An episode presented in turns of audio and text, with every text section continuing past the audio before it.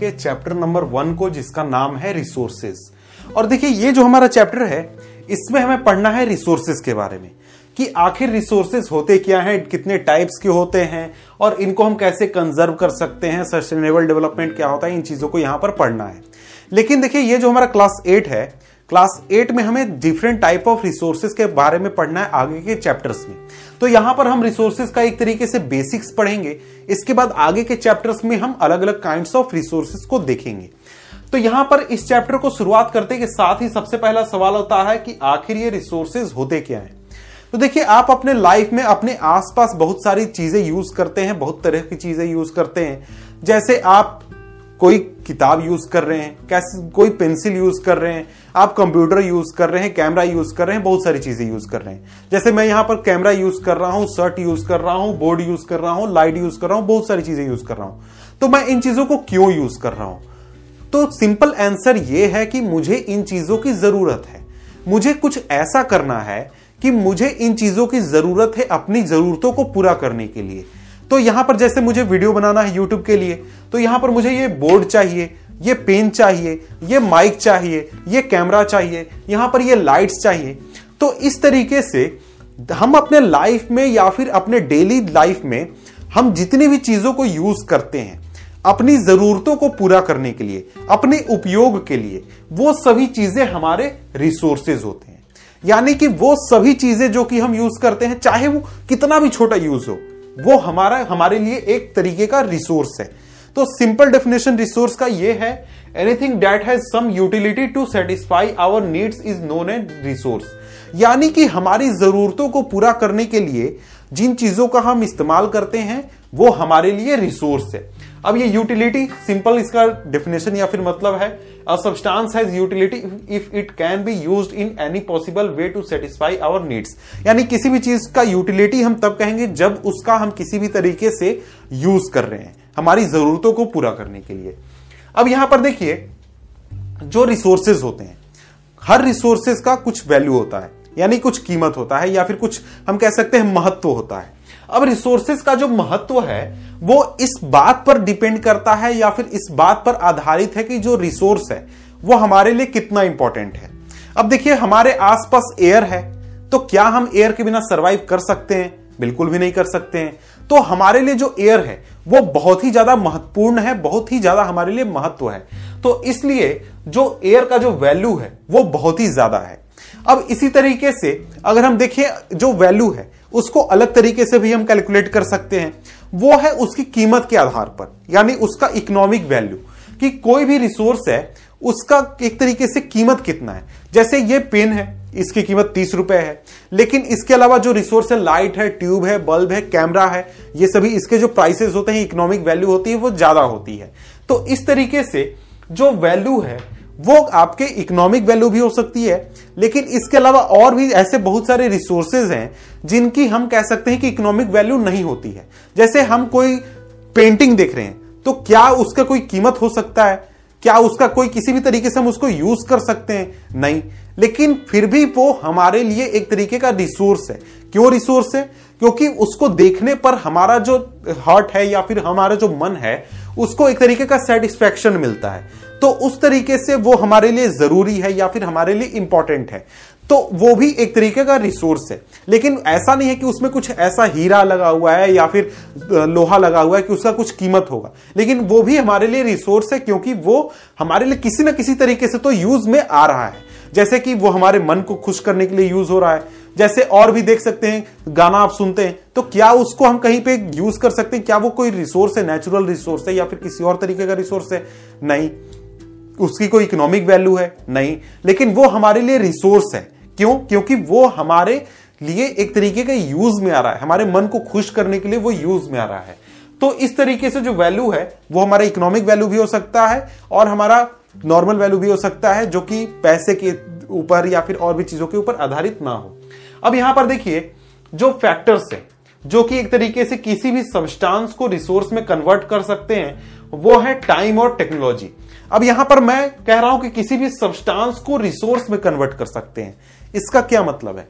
देखिए, इसका सिंपल मतलब यह है कि जब मैंने रिसोर्स का डेफिनेशन दिया था तो मैंने क्या कहा था? कि हमारे आसपास की वो चीज़ें जिनको कि हम अपनी जरूरतों को पूरा करने के लिए यूज़ करते हैं। ये मैंने नहीं कहा था कि पूरी दुनिया में जितनी भी चीज़ें हैं, सब रिसोर्स है। सब रिसोर्स नहीं है।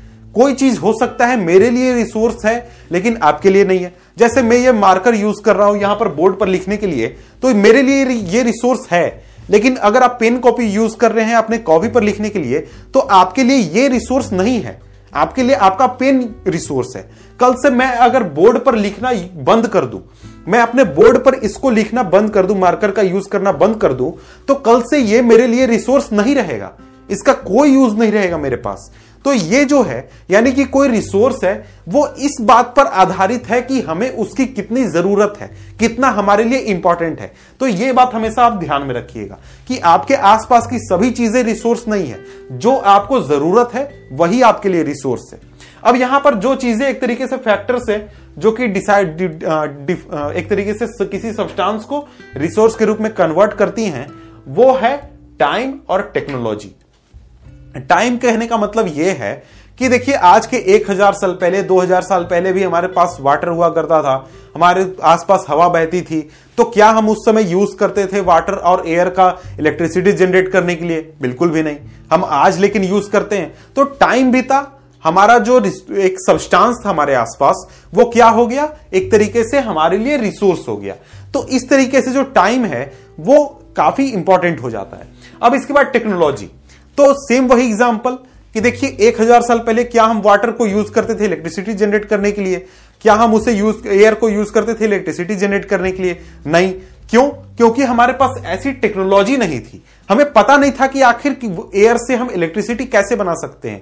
हमें पता नहीं था कि हम वाटर से इलेक्ट्रिसिटी कैसे बना सकते हैं। यहाँ तक कि हमें इलेक्ट्रिसिटी के बारे में भी नहीं पता था। तो उस समय में जो हमारा टाइम है या फिर टेक्नोलॉजी है, वो सही नहीं था या फिर एक तरीके से ऐसा नहीं था कि हम किसी भी चीज़ को एयर और वाटर को, हम एज ए रिसोर्स यूज़ करें। लेकिन टाइम आगे बढ़ा, हमारे पास टेक्नोलॉजी आया, तब अब ऐसा समय आ चुका है कि हम उसको यूज़ कर सकते हैं अपने लिए रिसोर्स के रूप में।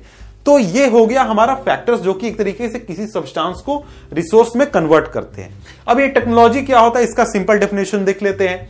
The application of latest knowledge and skills in doing और मेकिंग थिंग्स यानी कि हमारे पास जो लेटेस्ट नॉलेज है, किसी भी चीज़ को करने का या फिर उसको बनाने का तो वो हमारा टेक्नोलॉजी होता है। अब यहाँ पर देखिए, जो लोग हैं, यानी जो आम लोग हैं या फिर पब्लिक जो है पीपल ह्यूमेंस ये एक तरीके से सबसे इंपॉर्टेंट रिसोर्स होते हैं। ये सबसे इंपॉर्टेंट रिसोर्स क्यों है? क्योंकि देखिए, जो लोग होते हैं, उनके पास आइडियाज़ होते हैं स्किल्स होते हैं नॉलेज होता है, लोग इन्वेंशन करते हैं डिस्कवरी करते हैं, और इन सभी चीज़ों की वजह से हमें ऐसे नए रिसोर्स मिलते हैं जो कि पहले हमारे पास नहीं थे।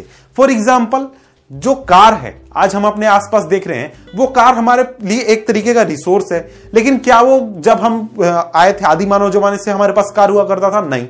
लोग जो थे, लोग यानी कि ह्यूमंस इन्होंने रिसर्च किया, इन्होंने इन्वेंशन किया डिस्कवरी किया, इनके पास आइडियाज़ आए नॉलेज आए, इन्होंने बहुत सारा काम किया। तब हमारे पास एक ऐसा रिसोर्स आया जो कि पहले हमारे पास नहीं हुआ करता था। तो इस वजह से जो ये लोग हैं, ये एक तरीके से हमारे लिए नए रिसोर्सेस का निर्माण करते हैं। इस वजह से लोग जो है वो हमारे लिए सबसे इंपॉर्टेंट रिसोर्स है।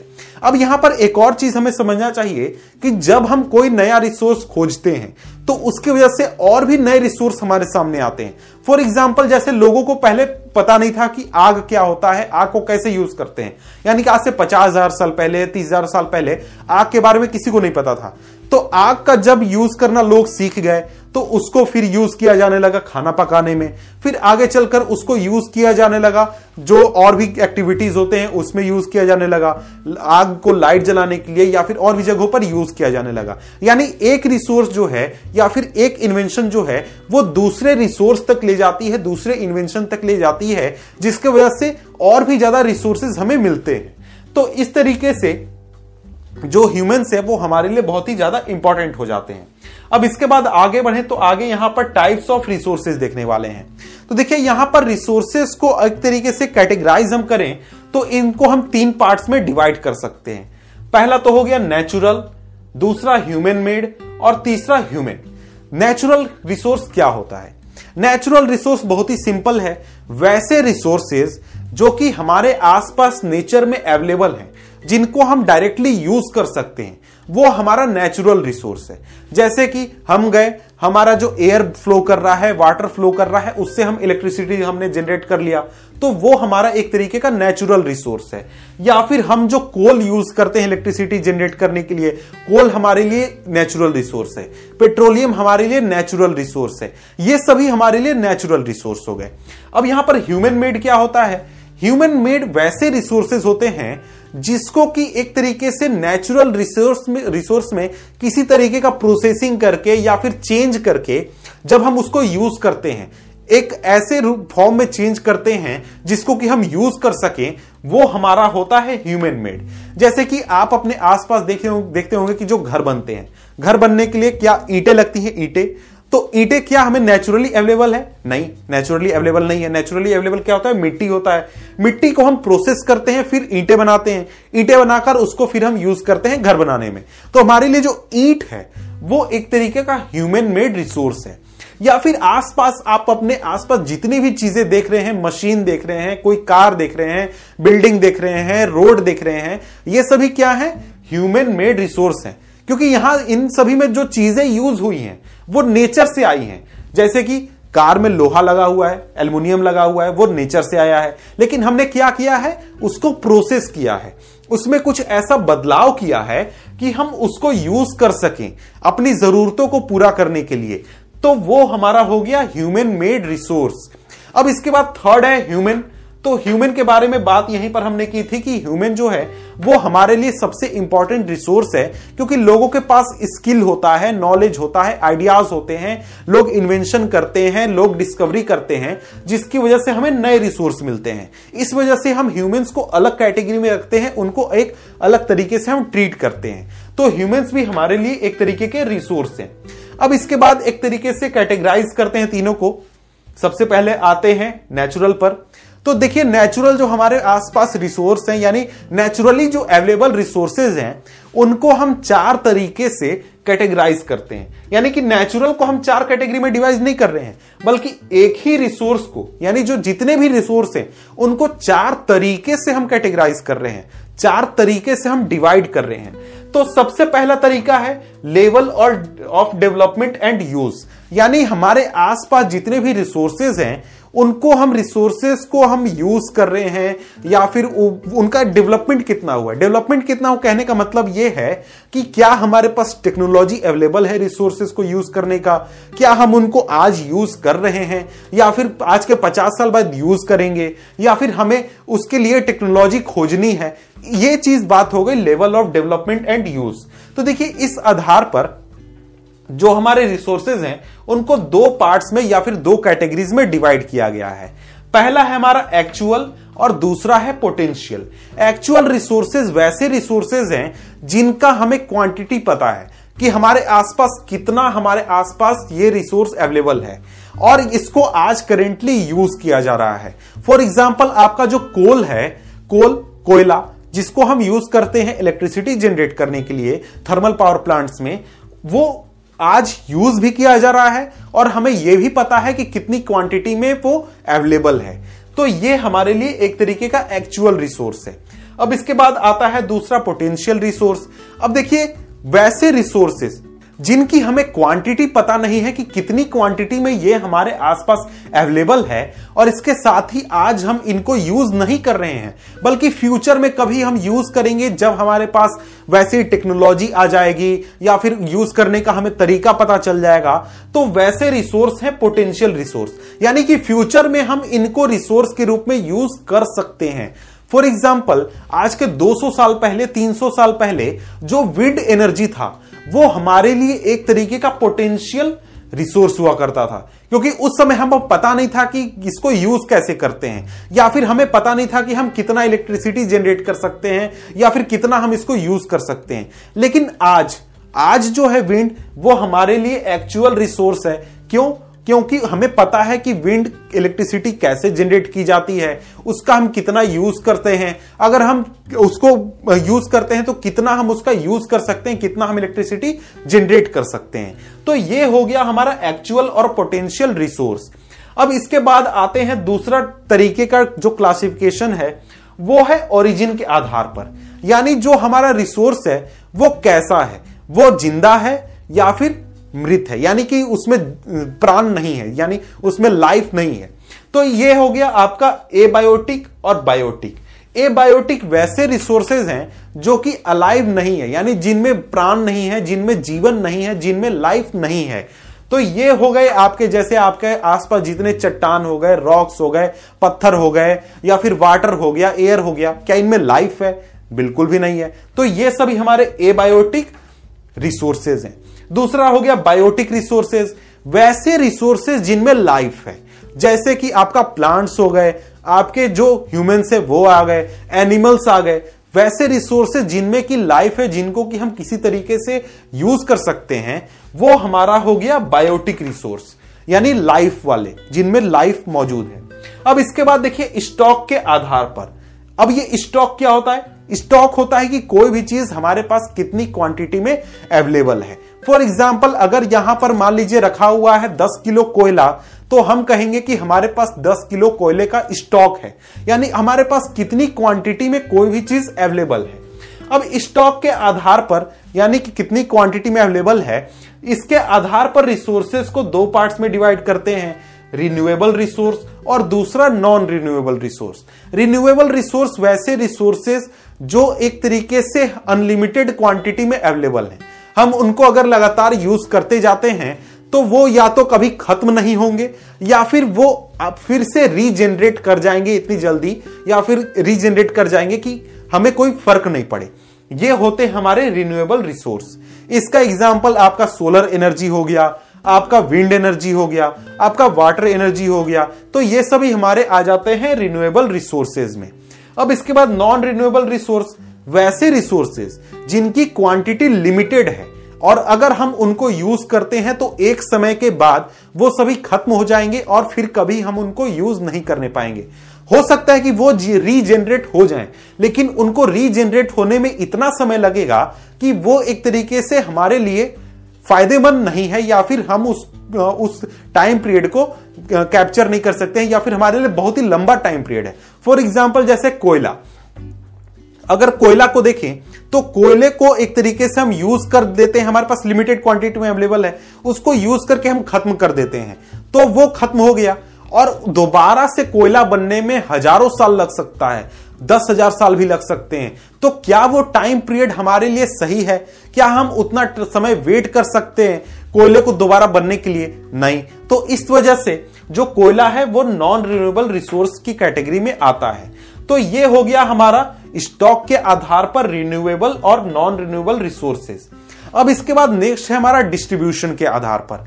अब देखिए डिस्ट्रीब्यूशन के आधार पर कहने का मतलब है कि जो रिसोर्सेज है, वो कहाँ कहाँ अवेलेबल है। जैसे दो तरीके के रिसोर्स यहाँ पर बताए गए हैं यूबिक्विशस और दूसरा है लोकलाइज्ड यूबिक्विशस जो रिसोर्स होते हैं वो आपकी दुनिया में हर जगह अवेलेबल होते हैं, चाहे आप कहीं भी चले जाएँ। जैसे आपका वाटर है वाटर बोल रहा हूँ एयर है, या फिर जो वाटर है सॉइल है अर्थ है, ये सभी जो है, ये एक तरीके से आपके यूबिक्विशस हैं। यानी कि आप कहीं भी अर्थ पर चले जाएँ तो आपको ये सभी चीज़ें मिल जाएँगी।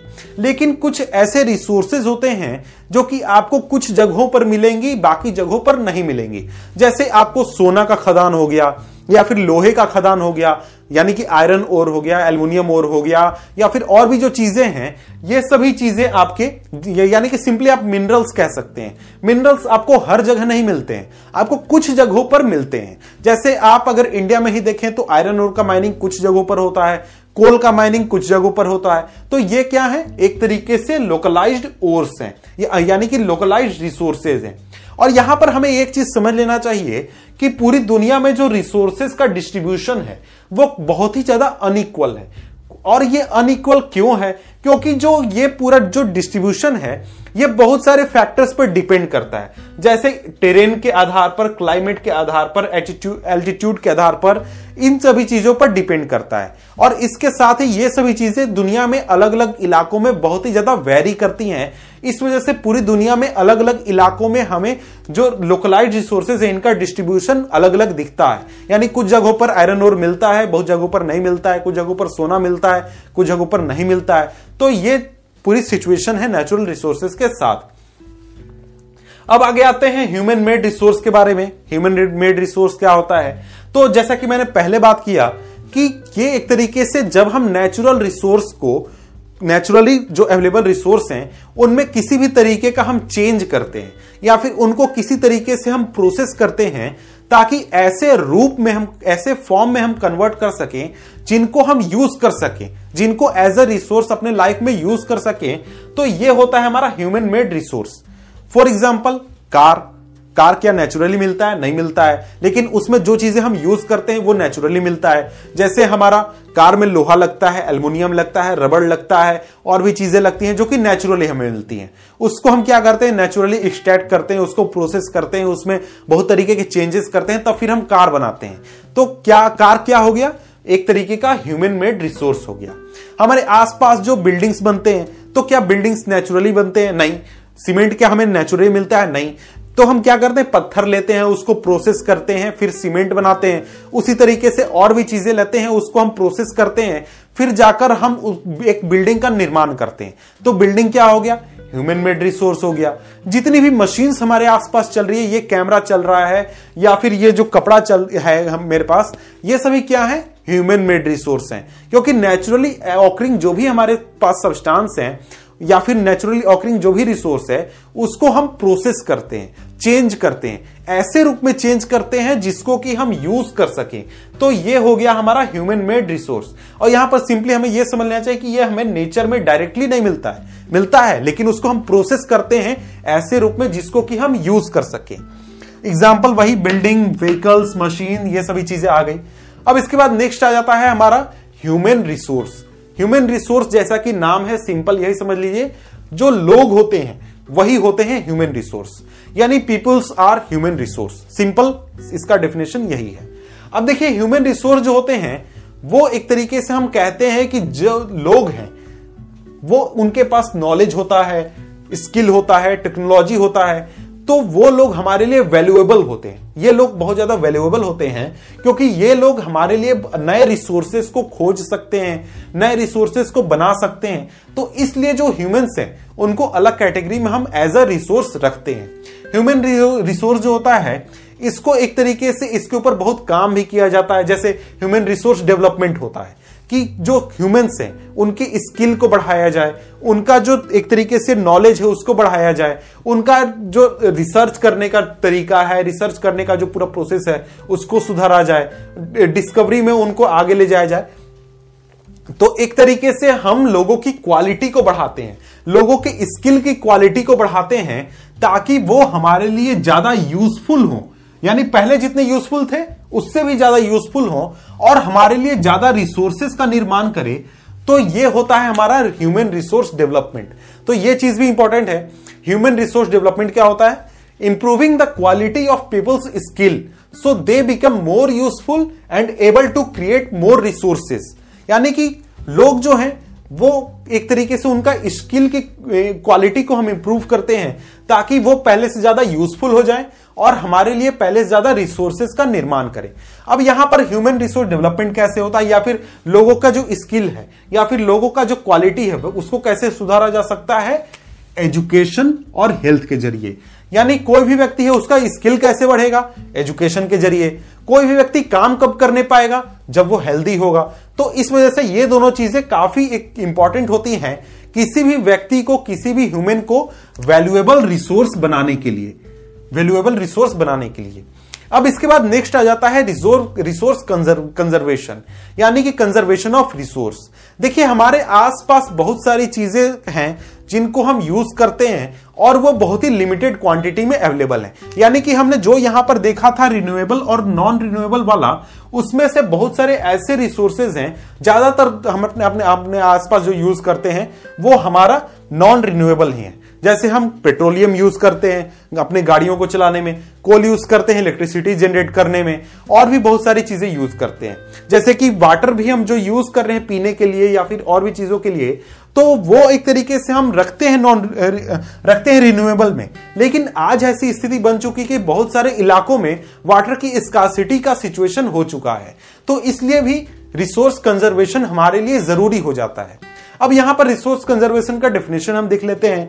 तो यहाँ पर सिंपली रिसोर्स कंजर्वेशन ये कहता है using resources carefully so they do not end up quickly and giving them time to get renewed यानी कि हमारे आसपास जितने भी रिसोर्सेज हैं, उनको हम इस तरीके से यूज़ करें, काफ़ी केयरफुली यूज़ करें, ताकि वो बहुत जल्दी खत्म ना हो और उनको इतना हम समय दे ताकि वो रिन्यू हो सके।